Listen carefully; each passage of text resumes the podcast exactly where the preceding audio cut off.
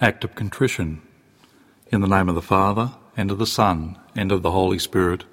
Amen.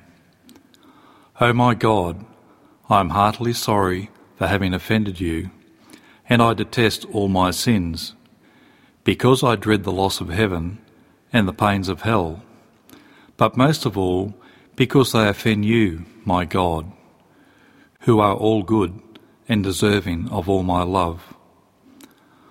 I firmly resolve, with the help of your grace, to confess my sins, to do penance, and to amend my life.